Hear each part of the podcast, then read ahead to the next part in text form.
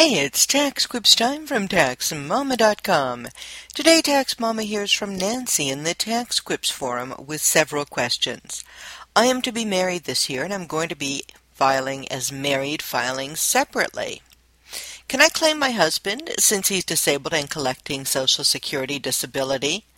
Also, I understand that I can't mix the standard deduction and itemizing on Schedule A. What I choose for my 1040 has to be the same as on his 1040, right?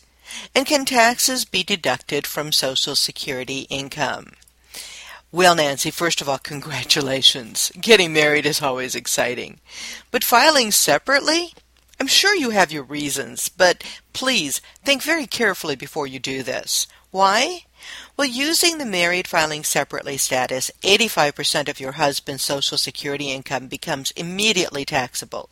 Of course, if you earn over $30,000, then it would be taxable anyway, so perhaps that's not a consideration. Number two, you're right.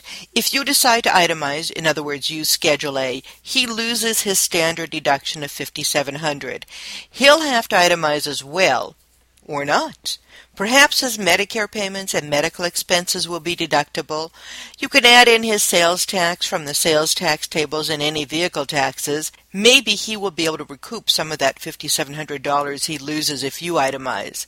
And no, sweetie, you can't claim him as a dependent. He's your husband, not your child. If you want him as a child, adopt him. Don't marry him. 4. IRS Publication 501 has a whole list of other credits and deductions you lose when you file separately. And yes, to answer your last question, you can have federal taxes withheld from his Social Security income. Since it will be 85% taxable, that is a good idea, and you can tell them how much you want withheld. Do that after you do some projections to see what his and your tax obligations will be with the different filing statuses. You can use TurboTax's TaxCaster to test out your alternatives for free. But please, instead, consider investing in a consultation with a tax professional.